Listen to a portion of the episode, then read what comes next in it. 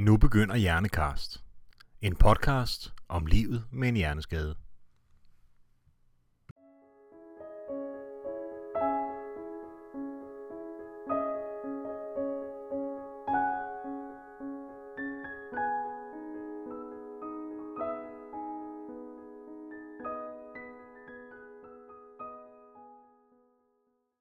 Angst er i en eller anden grad mange menneskers daglige følgesvend. Efter en hjerneskade er det ikke ualmindeligt, at angst enten vokser eller vokser sig større.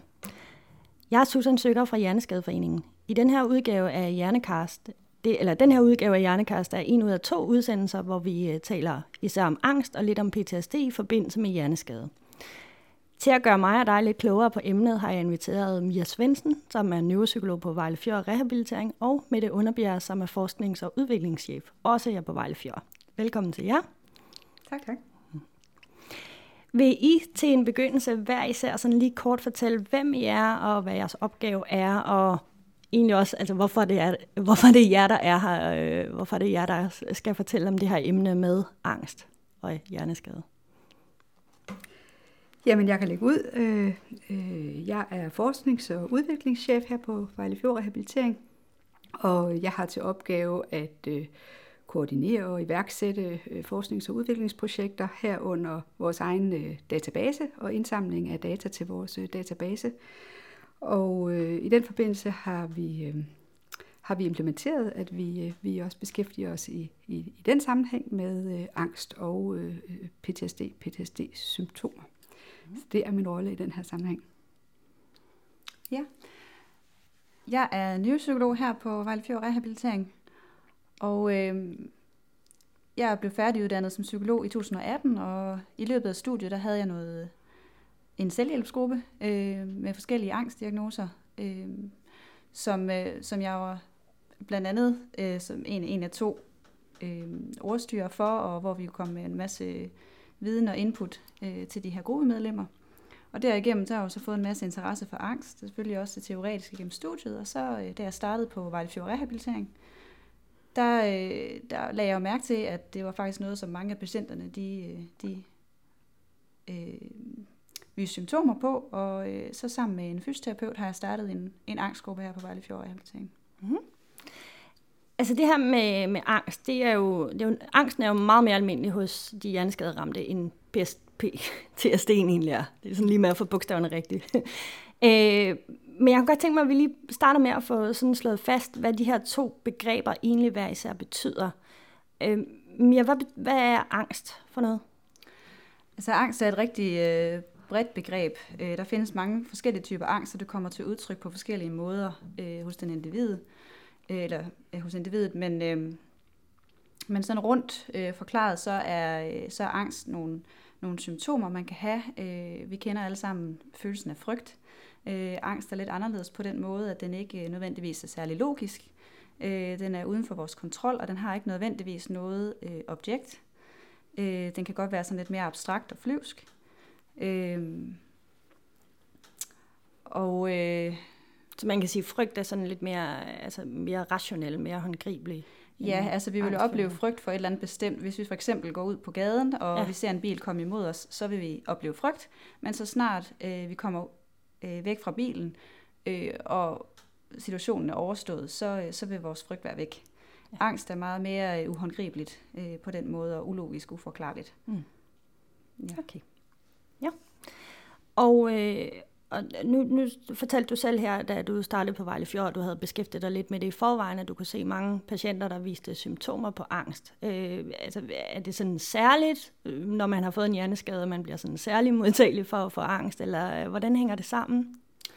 Altså man kan sige, at angst er generelt et voksende problem, øh, men, men hos vores patienter, der er det jo tit, at øh, de har fået nogle øh, følelsesforstyrrelser, for eksempel i den ene side af kroppen, og, øh, og den her lidt nedsatte kontrol, øh, det kan jo for eksempel godt gøre dem, gøre dem angste for øh, at falde. Øh, det er vi ser oftest. Mm-hmm. Øh, og det kan også have sammenhæng med, at de har været ude for en voldsom oplevelse med at, at have fået den her hjerneskade og har været indlagt efterfølgende, øh, som har skabt nogle, nogle angstsymptomer i dem.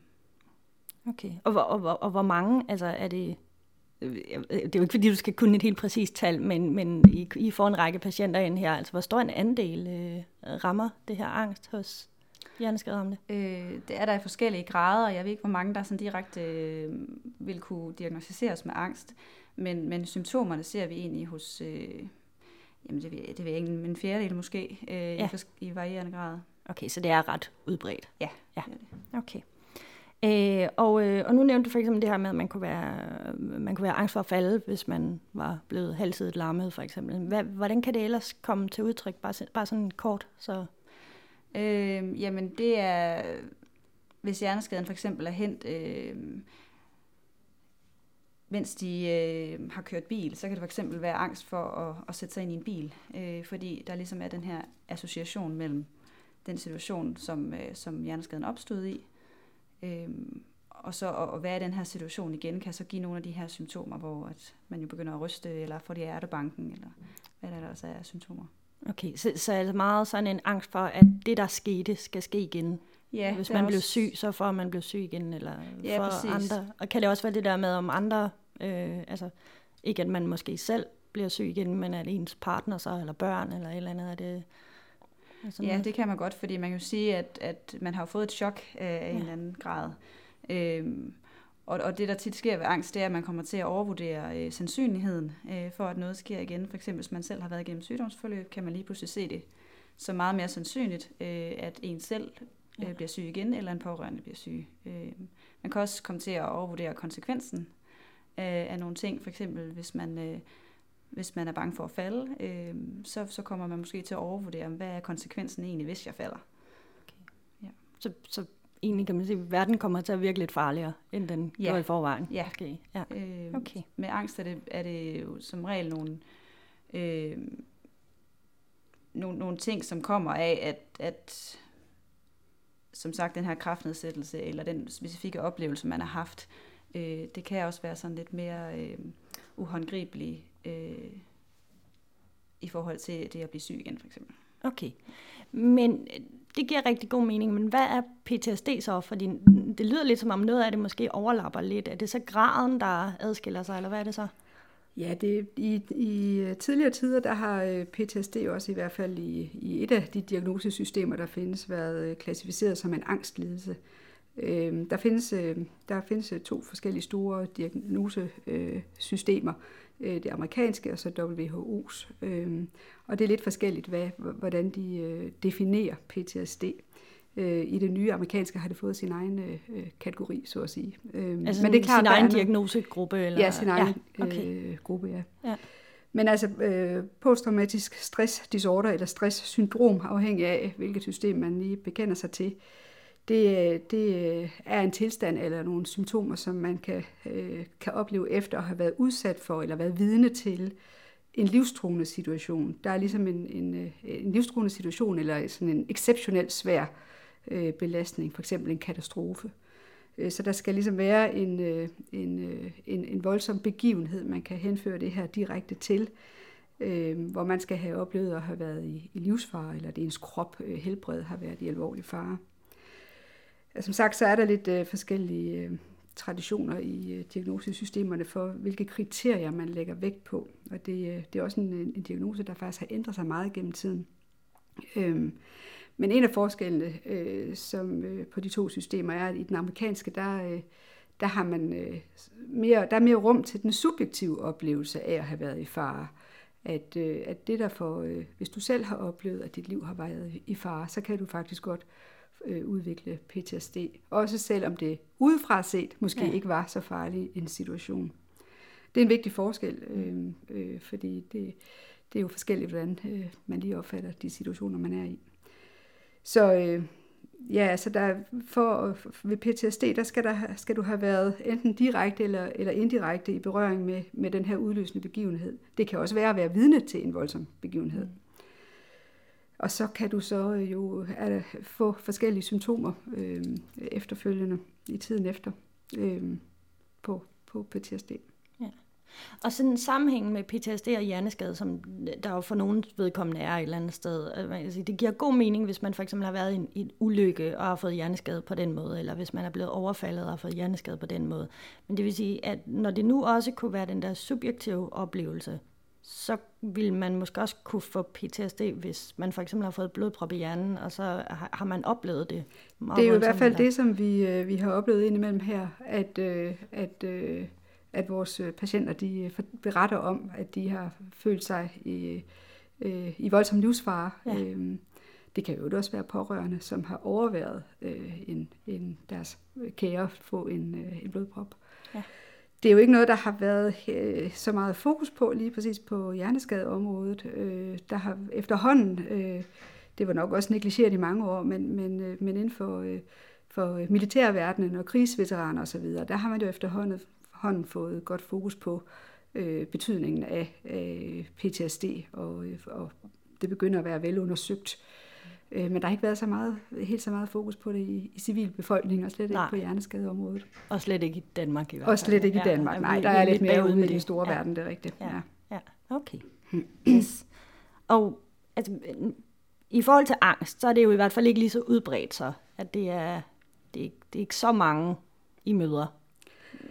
Nej, det er det ikke her, men nu øh, er det jo også relativt nyt for os, at vi er mere systematiske i at spørge ind til PTSD-symptomer. Øh, men der er der studier øh, fra udlandet, som, som indikerer, at det kan være jamen, også op mod en, en 25 procent af, af, af en hjerneskadepopulation, afhængig af, hvad det er for en, som rapporterer om symptomer på PTSD. Ja. Det er selvfølgelig også noget af det, det er jo mange. gjort ja, det os næsten lige opmærksom på det. Ja, ja. det er ja. det det er jo selvfølgelig et tal, øh, man skal tage med visse forbehold, og der, der, så mange undersøgelser er der jo heller ikke endnu. Men øh, i, i nogle grupper, der har man kunne finde så øh, høj prævalens. Okay. Lige før sagde du noget med, øh, øh, hvor, hvor du lavede den der stress disorder, eller stress syndrome, at det var sådan lidt efter, hvad man bekendte sig til. Er der, er der, altså, er der forskel, eller var det det med den der subjektive... Øh Ja, der, nu er der jo lige kommet nye versioner af begge diagnosesystemer. Ja. Øh, jeg tænker, for, for øh, vores formål her er det en af de vigtigste forskelle, det er det med, med, med den subjektive oplevelse. Ja. Så er der nogle forskellige øh, øh, beskrivelser af, af, af symptomerne. Øh, men altså overordnet er det jo noget hen af det samme. Altså øh, man skal have været i, i, i, i kontakt med den her stressende ja. øh, øh, stresser, som udløser øh, øh, symptomerne. Og så oplever man nogle, øh, nogle symptomer i forskellige grader, forskellige kombinationer. Ja. Øh, det kan være, at man, man genoplever det, man har været udsat for i form af, af flashbacks, altså øh, pludselig får man, ser man det hele for sig en gang til. Øh, Øh, det kan være mareridt øh, og lignende, hvor man, hvor man genoplever, genoplever øh, traumet der. Det kan også være, at man reagerer helt fysisk øh, på øh, et eller andet, der er bare mindet om, om øh, den hændelse, man har været udsat for.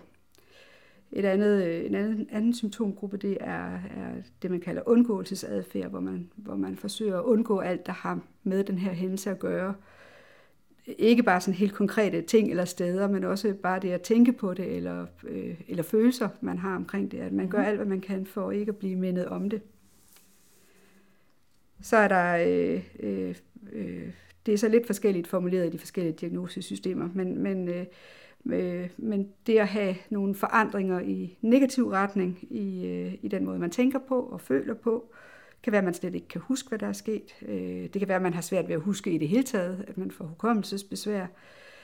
Øh, som, som nogle tankemæssige eller kognitive ændringer. Øh, og rent følelsesmæssigt kan det være altså negative følelser generelt. Øh, ensomhed, øh, at, øh, at man måske også får depression, de to ting føles også tit ja. ad. Og så er der endelig sådan nogle, nogle forandringer i, i alarmberedskabet, en sådan en psykisk følsomhed eller overfølsomhed. Øh, man bliver måske nemt opfarende, irritabel, er sådan på vagt, og så rent øh, kropsligt. Man farer nemt op, og, og, øh, eller farer sammen ved, ved lyde eller andet. Ja. Så der er selvfølgelig et, et, et overlap af, af symptomer, men der er også utrolig mange kombinationsmuligheder, øh, ja. og man kan have de forskellige ting i forskellige grad. Og det er jo en hel, øh, en hel forelæsning i sig selv med de her ja. to systemer, hvordan man kan opfylde kriterierne. Men hvis man, øh, hvis man rent faktisk har, har fået PTSD som følge af for eksempel en ulykke, er det noget, altså er det midlertidigt over en en periode? Går det væk af sig selv? Eller har man det hele livet? Går det kun væk, hvis man får hjælp? Og kan man overhovedet hjælpe det? Altså, hvor, hvordan, hvordan ser det ud med det? Uha. ja. Øhm, ja, men det er jo forskelligt. Altså, der, der, der, der, øh, dem vi ser her, er det jo heller ikke alle, der vil opfylde kriterierne til en decideret diagnose, men de vil have øh, nogle af symptomerne, og det kan simpelthen være invaliderende nok. Øh, øh, hvordan det går dem, er øh, lige præcis på hjerneskadeområdet, øh, er, der, er der nok meget få undersøgelser omkring, og det er jo også noget af det, som vi, vi gerne vil være med til at have fokus på. Der findes nogle behandlingsmuligheder, øh, men, men øh, man kan også komme i en, øh, i en meget ond cirkel, øh, de symptomer, som jeg nævnte, med at man undgår ting, og at man reagerer følelsesmæssigt, øh, uhensigtsmæssigt, trækker sig, det kan, kan give en ond cirkel, øh, ja. så man kommer længere og længere væk fra, fra det liv, man, man havde, måske også trækker sig fra sine, sine pårørende, og måske også endda trækker sig fra behandling og fra at snakke om det i det hele taget. Okay. Men du kommer også lidt ind på det nu, fordi noget af det næste, som, som jeg gerne ville tale med om, det var det her med, hvordan det egentlig påvirker livet. Nu har I nævnt en masse forskellige symptomer og måder, man kan se det på, og, og senere skal vi tale om, hvordan I også screener på det. Men, men hvordan, altså, hvordan påvirker det folks liv, øh, og altså, deres hverdagsliv, deres måde at, og håndtere tingene på, øh, deres opfattelse af sig selv og identitet, alle de her ting, der i forvejen måske er lidt udsat, efter man har fået en hjerneskade. Og så hvis der så samtidig er angst og PTSD oveni, øh, og eller PTSD, altså hvordan er, hvordan er deres liv øh, med de her lidelser? Øhm, jamen det kan være enormt øh, invaliderende øh, for vedkommende at, at opleve angst, specielt hvis det er i situationer, som er meget hverdagskendte egentlig. Øh, det kan være øh, åbne pladser, det kan være at gå udenfor. Øh, I forhold til det her med at falde, er det jo specielt ude i terræn, som er, som er anderledes end, end indendørs gulv. Øh, og hvis man ikke tør gå udenfor, øh, eller man oplever angst på grund af det, så man holder sig simpelthen indendørs, så, øh, så går man jo i glip af en del af livet. Øh, man vil måske ikke besøge øh, pårørende, øh, fordi at man øh, har angst for at være omkring mange mennesker. Øh, så, så man kan hurtigt... Øh, som Mette også er inde på, øh, inden for angst, øh, kom til at, at faktisk øh, afholde sig fra mange af de ting, der kunne, der kunne gøre, at man fik det bedre. Mm. Øh, hvad, med, hvad med opfattelsen af sig selv, identiteten? Øh, bliver, det, bliver det påvirket af det? Helt sikkert, fordi der er jo, øh, man kan jo have været en meget social person for inden. Øhm, og når man så i forvejen har haft en hjerneskade, så kan ens selvidentitet jo blive rykket ved mm. øh, i sig selv. Men, øh, men når man så har angst oveni, og man måske netop ikke øh, vil ud at være sammen med andre mennesker længere, øh, så, så rykker det jo meget på, hvordan man opfatter sig selv som person. Mm. Øh, man kan også blive meget bekymret for, hvad andre synes om en, og hvad tænker de nu om mig. Øh, så ja, helt sikkert. Kan du sige noget om, hvordan, øh, altså, hvordan det er for familien altså, øh, at, at have en angstramt eller PTSD-ramt i familien? Altså det kan jo være super svært for pårørende at forstå, hvis de aldrig har oplevet følelsen af angst. Ja. Øh, fordi den netop kan virke så ulogisk. Øh, så, så kan det jo være svært at, øh, at have den forståelse for, hvorfor øh, tager du dig ikke bare sammen, eller øh, hvorfor gør du det ikke bare alligevel, eller der er jo ikke noget at være bange for. Øh, så det kan være enormt svært at, at sætte sig ind i udefra. Øh, og det gør jo kun, at den der har, person, der har angst, øh, føler sig endnu mere øh, alene med det, eller skammer sig måske mere over det øh, og kan ikke rigtig selv forklare, hvorfor øh, de egentlig oplever angst i situationen. Jeg sidder og tænker på noget, som jeg altså ikke ved, om du kan svare på, men, øh, men nogle af de her hjerneskaderamte, som så også får angst som følge af det, er jo også forældre. Øh, og i forvejen kan det jo være sådan rimelig angstpræget at være forældre. Der er mange ting at bekymre sig om. Og sådan. Altså, hvordan, øh, hvordan fungerer det sammen? Har I oplevet noget? Øh, har I nogle erfaringer med det? Om, om man kan håndtere det. Altså det, der gør det ekstra svært, det er jo, hvis når man har en patient med hjerneskade, så, så hvis de har en ægtefælle, som så lige pludselig øh, skal skifte rolle, de skal lige pludselig tage en hel masse opgaver på sig, som ja. der havde været to til øh, før i tiden. Øh, hvis der så også er børn involveret, som, som jo af gode grunde har endnu sværere ved at forstå, hvad det er, der, der foregår med, med mor eller far, øh, så kan det jo være rigtig svært at forklare noget, som, som ægtefælle måske endda ikke selv forstår. Øh, hvorfor, hvorfor er det, at far han lige pludselig er blevet bange for at gå udenfor? Mm. Øh, så jo, det komplicerer der en hel masse, og, øh, og det er jo rigtig svært for patienten, fordi at de ikke engang selv kan forklare det, og fordi at de måske føler, at de svigter øh, noget af deres øh, forældrerolle. Okay. Har du noget til... Nej, mange af de Ja. samme ting gør sig jo gældende Ja. ja. øh, for, for PTSD. øhm, og øh, netop det, som, som du er inde på med, at øh, det kan være svært at snakke om, fordi andre ikke øh, forstår det øh, ved, ved angsten, men måske også for den øh, begivenhed, der har, der har ført til øh, PTSD-symptomerne. Altså objektivt set er, er, kan det være svært for andre at se, jamen, hvad er sandsynligheden for, at det sker igen? Eller, eller hvorfor er du Mm. bange for det? Altså det sker jo ikke.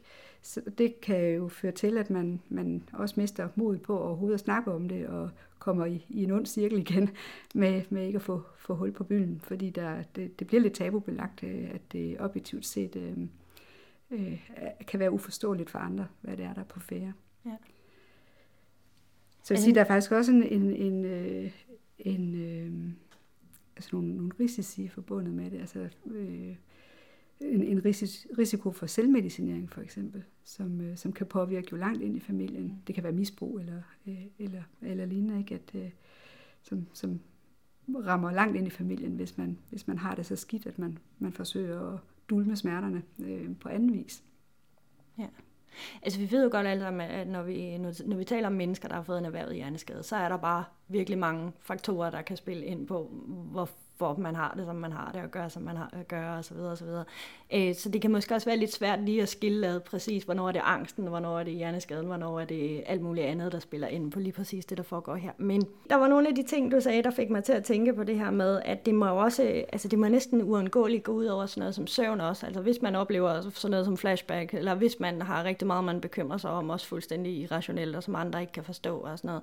I forvejen ved vi jo godt, at mange af dem, som har en hjerneskade, også kæmper med at have en sund og naturlig søvn. Men det, det må da være særlig slemt for den her målgruppe, eller den her, den her gruppe af patienter, eller er det bare noget, jeg forestiller mig?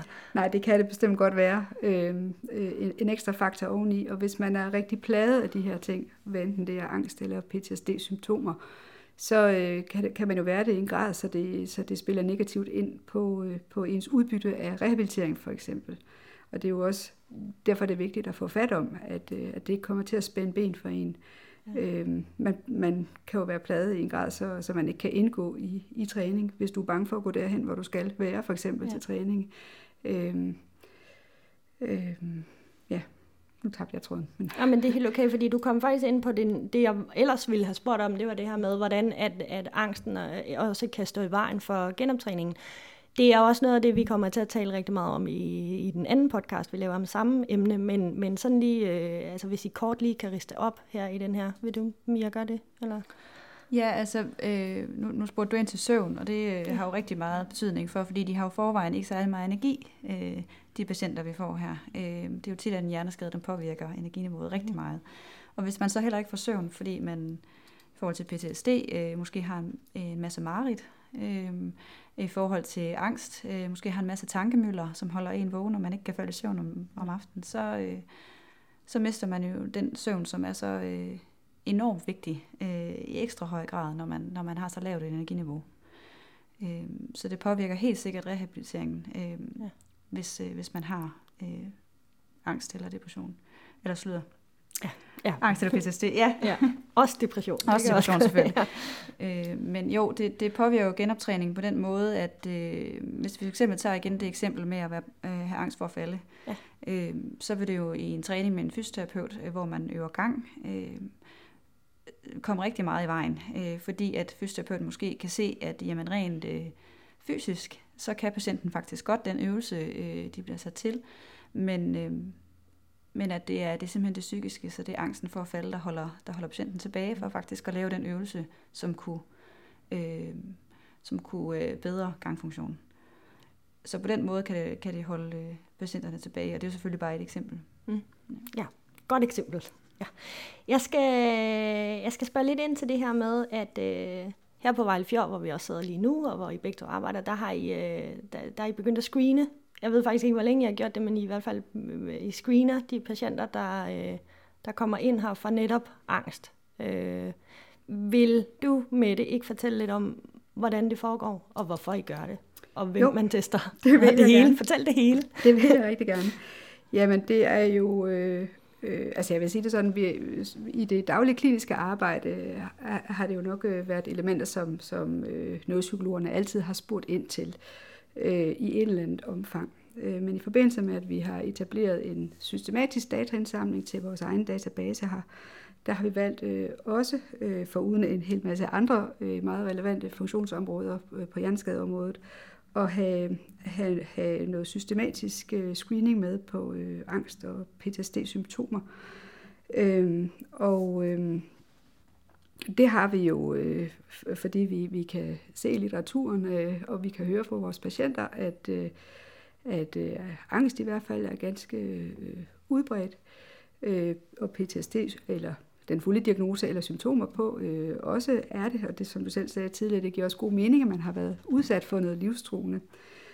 Øhm, og selvfølgelig fordi, at øh, vi er et rehabiliteringssted, og vi vil gerne, at vores øh, patienter får det fulde udbytte af rehabiliteringen, og det her kan være øh, Øh, ganske øh, invaliderende øh, øh, elementer i deres øh, livssituation.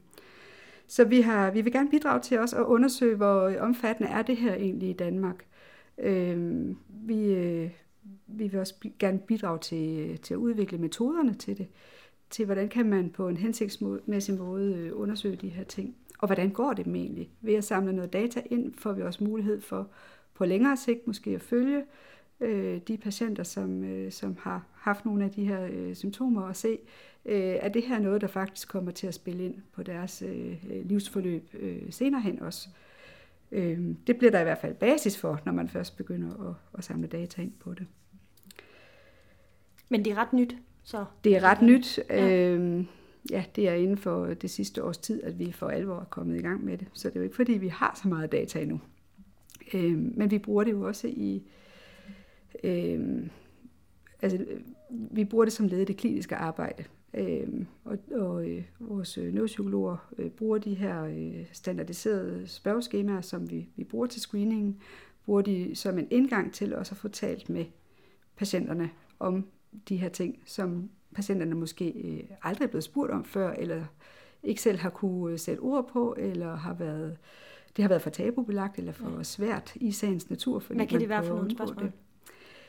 Jamen, de, lige præcis de skemaer, vi bruger, de spørger ind til øh, nogle af symptomerne, som, som, øh, som vi snakkede om før i diagnoserne. Det kan for eksempel være, om man har oplevet at have sådan ufrivillige tilbagevendende tanker om det, der er sket. Øh, om, man, øh, om man har det, som ja, man, her beskriver man det som sådan en slags forskrækket følelse indeni, altså sommerfugle i maven på den dårlige måde. Få en snak om, øh, om, om det. Øh, nu bruger vi standardiserede skemaer, så vi har mulighed for at få nogle tal på det her, men det er lige så vigtigt i, som led i, den, i det kliniske arbejde og den tværfaglige behandling, at man får lejlighed til at komme omkring de her ting med, med patienterne. Ja, så okay, så det bliver, altså man kan sige sådan helt overordnet, så er der, der er selve dataindsamlingen, som på sigt kan giver os et rigtig godt billede af øh, den her patientgruppe, og hvad der sker med dem, og hvor langt ud i fremtiden det kommer til at have indflydelse på dem. Og så er der den sådan helt, øh, helt direkte her og nu, i forhold til, hvordan I skal gribe det an i genoptræningen af de her mennesker hos ja, jer. det kan man godt sige. Ja. Så det vil sige, når du, har, når du sidder og screener dem, det er dig, der gør det? Eller, Nej, det er det faktisk nogen, ikke. Det er okay. vores kliniske psykologer. Okay. Nå, når jeg er psykolog og sidder og screener dem, ja. Ja, så, så kommer der et eller andet resultat ud af det her schema, øh, og det bliver så videregivet til... Det bliver tastet ind øh, i, vores, øh, i vores journal, hvorfra vi kan trække data ud til en database. Vel at mærke, hvis patienten har givet samtykke til, at vi må gøre det. Ja. Øhm, og øh, den kliniske psykolog går jo så videre med resultatet i det kliniske arbejde, og jeg har så mulighed for at gå videre med selve tallene i øh, databasen. Okay, så dem, der skal arbejde med patienten her for, på stedet, har også det resultat? Eller? De, det, det er dem, der sidder og gennemfører øh, øh, interviewet eller, eller udfylder spørgeskemaet med okay. patienten. Ja. Og okay. bruger det som led. Men går det også videre til fysioterapeuten for eksempel? Eller? Som led i, i det tværfaglige arbejde og ja. efter aftale med patienten, at vi arbejder jo tværfagligt her på stedet, og, og der kan selvfølgelig være oplysninger, som patienter ikke ønsker bliver delt mellem faggrupper. Øhm, og, og det kunne de her som godt være. Det kan være, du kan sige mere om det, Mia. Men, men, men, øh, men for mange vil det jo nok være en lettelse faktisk at få sat ord på og få snakket om, at det, man er faktisk ikke alene i verden om at have det sådan her, at det er relativt almindeligt forekommende, også blandt øh, øh, hjerneskadede patienter, og at der er noget, man kan gøre ved det. Og man vil føle sig set, og, og kan måske øh, være lettet over også at øh, få hjælp til at fortælle det til de andre fagfolk, man arbejder med, men måske også til pårørende. Og det, og det var alle i screenet? Vi screener alle, som øh, kommer på Som- øh, ophold ja. her øh, Okay. med en øh, hjerneskade. Ja. Yes. Øh, kan man sige noget om, hvor, altså, hvor- hvornår er det, man har brug for hjælp til at håndtere den her angst? Sådan, øh, altså, er der et eller andet, hvor man ligesom kan sige, når du oplever det her, så er det måske så alvorligt, at, øh, at nogen skal hjælpe med det, eller kan man det?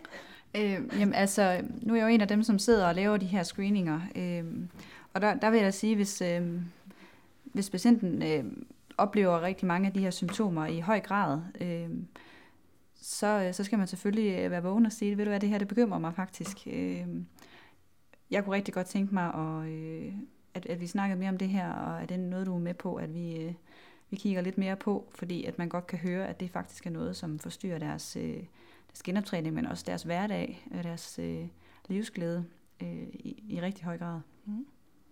Okay. Der er også nogle deciderede øh, kriterier, altså cut-off scores på, hvor mange point man nu scorer på det ene og det andet. Øh, men det er en lille smule mere af, af akademisk interesse eller forskningsmæssig interesse, om man lige præcis når op på de antal point, der er nu kvalificeret til diagnosen. Øh, I det kliniske arbejde er det vigtigste jo, om det er noget, der, der øh, fylder meget eller spænder ben for en. Øh, Ja. i, det. Jamen, jeg tænker, hvis nu, hvis nu man sidder derhjemme og, og lytter til det her og tænker, det lyder som mig, men det der, der er aldrig nogen, der har spurgt mig om før, eller det har jeg i hvert fald ikke øh, hørt noget om, eller nogen har hjulpet mig med, øh, så forestiller jeg mig, så kan man hurtigt begynde at tænke, om, så tænker jeg også sådan, og så gør jeg også sådan, og jeg er også lidt bange for det og sådan noget. Men, men det kan være lidt svært lige at se, hvornår er det måske, hvad skal man sige, sådan i en almindelig stress eller bekymringer, hvornår er det angst, hvornår er det decideret PTSD, altså sådan lidt, øh, altså sådan hvis man kan, altså, en ting er, at man kan se det på den der score, hvor man sådan, altså meget sådan akademisk kan gribe det an og sige, nu ryger du op i den her gruppe, men, men hvordan ved man, om man selv skal, måske lige skal spørge nogen om hjælp, eller tage kontakt til sin læge, eller et eller andet, altså hvad, hvornår er det alvorligt nok til det? Øh, altså man kan jo altid øh, spørge sin læge til råds om det, øh, men, men man kan sige, at decideret PTSD, det er jo så øh, gennemgående øh, i, i hele ens livsførsel, Ja. ja. at, øh, at det vil man øh, det vil være, mere, være så generet af, at, at jeg håber, at man, man vil søge hjælp enten hos pårørende eller hos øh, forhåbentlig sin læge. Øhm, men man kan jo, man kan jo øh, som du selv siger, opleve dem i, i, øh, i forskellige grad, og, og selvfølgelig er det jo en, en individuel sag, øh, hvordan man tolker, jamen sådan her plejer jeg ikke at gøre. Øh, har, har jeg altid været mega ubekymret, og lige pludselig så, øh, så kan jeg slet ikke koncentrere mig længere, fordi at der bliver ved med at dukke, øh, duk, øh, duk bekymrede tanker op, og, eller øh, erindringer om, om den her øh, ulykke, hvis det er det, der har været tale om. Øh, så, så jeg tænker, det er, det er meget den, den individuelle, der kan mærke, øh, hvor meget forstyrrer det her egentlig min dagligdag. Øh, kan jeg ikke passe mit arbejde? Kan jeg ikke øh, øh, holde ud at være sammen med mennesker mere? Kan jeg ikke være den person, jeg egentlig plejer at være, eller gerne vil være? Okay. Og, og hvordan kan man hjælpe de her mennesker? Altså, det er jo, øh, nu tænker jeg ikke, at vi skal gå meget i dybden af det lige nu, fordi vi også taler om behandling i den anden, men sådan lige øh, sådan et overordnet indblik i, hvad er det så, man gør for at hjælpe, hvis vi sidder med en angstpatient, for eksempel. En angsthjerneskaderamt patient. Ja. Altså, øh, det, det, noget af det mest brugte i forhold til angst, det er øh, kognitiv adfærdsterapi. Øh, og det er jo, hvor man øh, går meget ind og kigger på, hvad er det for nogle symptomer, man får i den situation, som, som er angstprovokerende. Øh, er det øh, nogle bestemte tanker, der dukker op? Er det nogle bestemte følelser? Øh, er det nogle fysiske reaktioner i form af hjertebanken og rystelser og sådan noget? Øhm, og så går man ind og arbejder med øh, afslappningsteknikker, vejrtrækningsteknikker, hvordan man får ligesom ro på systemet igen. Øhm, også hvordan er det, vi gør, hvad gør vi med de her tanker, hvis de bliver ved med at dukke op? Øh, hvordan skifter vi fokus? Øh, hvordan øh, lige så stille vender vi os øh, vores krop til, at, at den situation, jeg står i lige nu, den er ikke farlig for mig. Øh, så det er meget med sådan eksponering, hedder det, hvor man øh, bliver i situationen, øh, til trods for, at man har lyst til at, at flygte fra den, fordi den er ubehagelig. Okay. Ja. Hvis jeg må tilføje, så, øh, så, så for at hjælpe folk, så gælder det måske også i første omgang overhovedet at få identificeret, at det er det her, det er, og få sat nogle ord på, altså noget psykoedukation, både til, til personen selv og til de pårørende. At det kan være en stor lettelse for at vide, at hvad det er, der er på færre, og få forståelse for, hvordan de her reaktioner, som også kan være meget kropslige, øh, hænger sammen med de tanker, man har og følelser, man har. Jeg tror, at vi lige skal... Vi, vi kom lidt hurtigt forbi den der screening der. Lad os lige hoppe tilbage til den. Øhm, er det, er det, det, det er jo som del af forskning også. Foregår det kun her, eller er der andre steder også, det bliver lagt sammen? Altså, hvor stor er den her dataindsamling? På nuværende tidspunkt er det her et led i dataindsamling til vores egen database. Vi har jo ganske mange patienter igennem her på Vejlefjord Rehabilitering. Øhm, og nu har øh, øh, ja, så vi, har, vi, vi regner med at få øh, øh data på mellem 100 og 200 patienter om året ja. øh, i den her database. Øh, men det kunne da være, øh, det kunne da være øh, ganske interessant og nyttigt at, at, at få andre steder til at lave noget af det samme og få lidt mere fokus på, på det her, så vi kunne måske følge sig med at se på, hvad, hvad vi kan bruge data til på den lange mm. bane også. Mm. Men øh, lige for nu, så er det noget, vi har sat i gang her. Ja.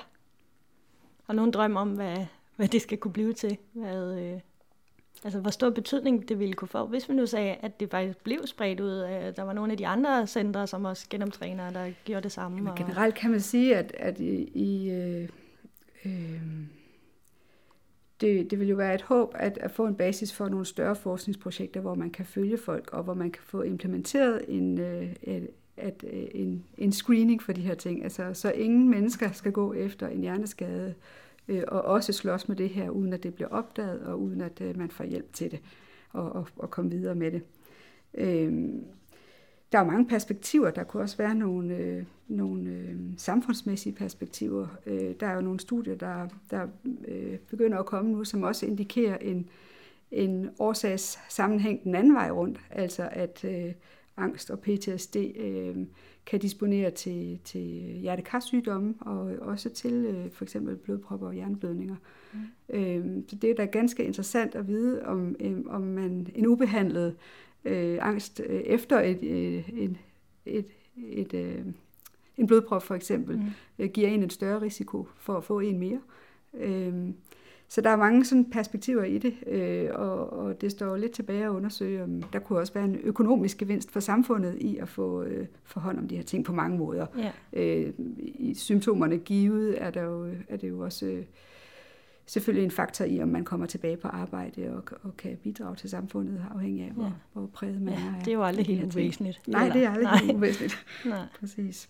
Så sådan, altså meget teoretisk set, så kan man sige, hvis, hvis man nu for eksempel har fået PTSD, øh, uden at have fået en hjerneskade, så kunne der være en risiko for, at man måske fik den her apopleksi senere, Øh, og om ikke andet i hvert fald. Ja, det er ikke bare rent teoretisk. Der findes faktisk øh, et, øh, et, et ret godt øh, dansk registerstudie fra 2015, hvor vi har i Danmark nogle meget gode registre og kan lave en masse god forskning på det. Mm. Øh, men øh, der har man fulgt øh, 4.700 og et eller andet voksne, som, øh, som havde PTSD, men som ikke havde haft øh, øh, hjertekarsygdom eller, eller apopleksi. Og så øh, har man fulgt dem i en årrække, jeg tror gennemsnitligt tæt på 8 år, og, øh, og har så fundet, at der, de havde en, selvom man, man øh, kontrollerede for andre faktorer, der kunne bidrage til øh, apopleksi og hjertekarsygdomme, så har man fundet, at de havde en øh, for høj risiko. Mm. Så, øh, og, og der, der findes andre studier, øh, der også det, det er ikke meget veldokumenteret, øh, men der er dog øh, nogle også solide studier, som peger på, at øh, der kan være, være en risiko forbundet med det. Ja, okay. Vi er faktisk øh, stille og roligt allerede ved at løbe tør for tid. Så, øh, så inden jeg sådan lukker ned for jer, er der noget, som jeg har glemt at spørge jer om, som jeg lige tænker, det, det er da ret vigtigt at have med her? Der behøver ikke at være noget, men det er sidste chance for at få et ord indført. jeg kan ikke lige komme i tanke om det. Det kan jeg faktisk heller ikke. Nej. Jamen, det er så fint. Øh, altså, som, øh, som sagt, så, det, så laver vi en anden også øh, om det samme emne, men hvor vi dykker lidt mere ned i selve behandlingen, og der har vi blandt andet dig, Mia, med igen. Så hvis man sidder og lytter med og tænker, åh, oh, det er mig det der, hvad skal jeg gøre, hvordan fungerer det, og hvad kan man så gøre ved mig, så er der mulighed for at høre den. Men ellers så vil jeg jo sige tusind tak, fordi I ville være med, begge to. Ja, tak. tak. Og øh, sådan, ja, det praktiske, altid afsluttende, den her hjernekast, den kan man blandt andet følge. Vi har en øh, Facebook-side, hvor hvis man følger med der, så øh, får man altid at vide, når der er en ny udsendelse. Man kan også abonnere på den på iTunes, Spotify, Anchor, eller hvor man nu vælger at lytte og abonnere til sin podcast.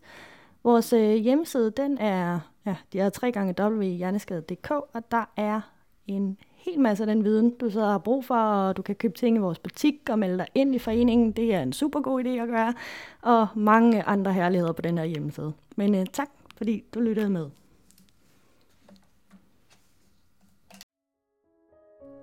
Du lyttede til Hjernekast, en podcast om livet med en hjerneskade. Hjernekast er produceret af Hjerneskadeforeningen. Musikken er lavet af Dries van der Hagen. Bag teknikken stod Kenneth Kinastowski. Til rettelægger og interviewer var Susan Søgaard.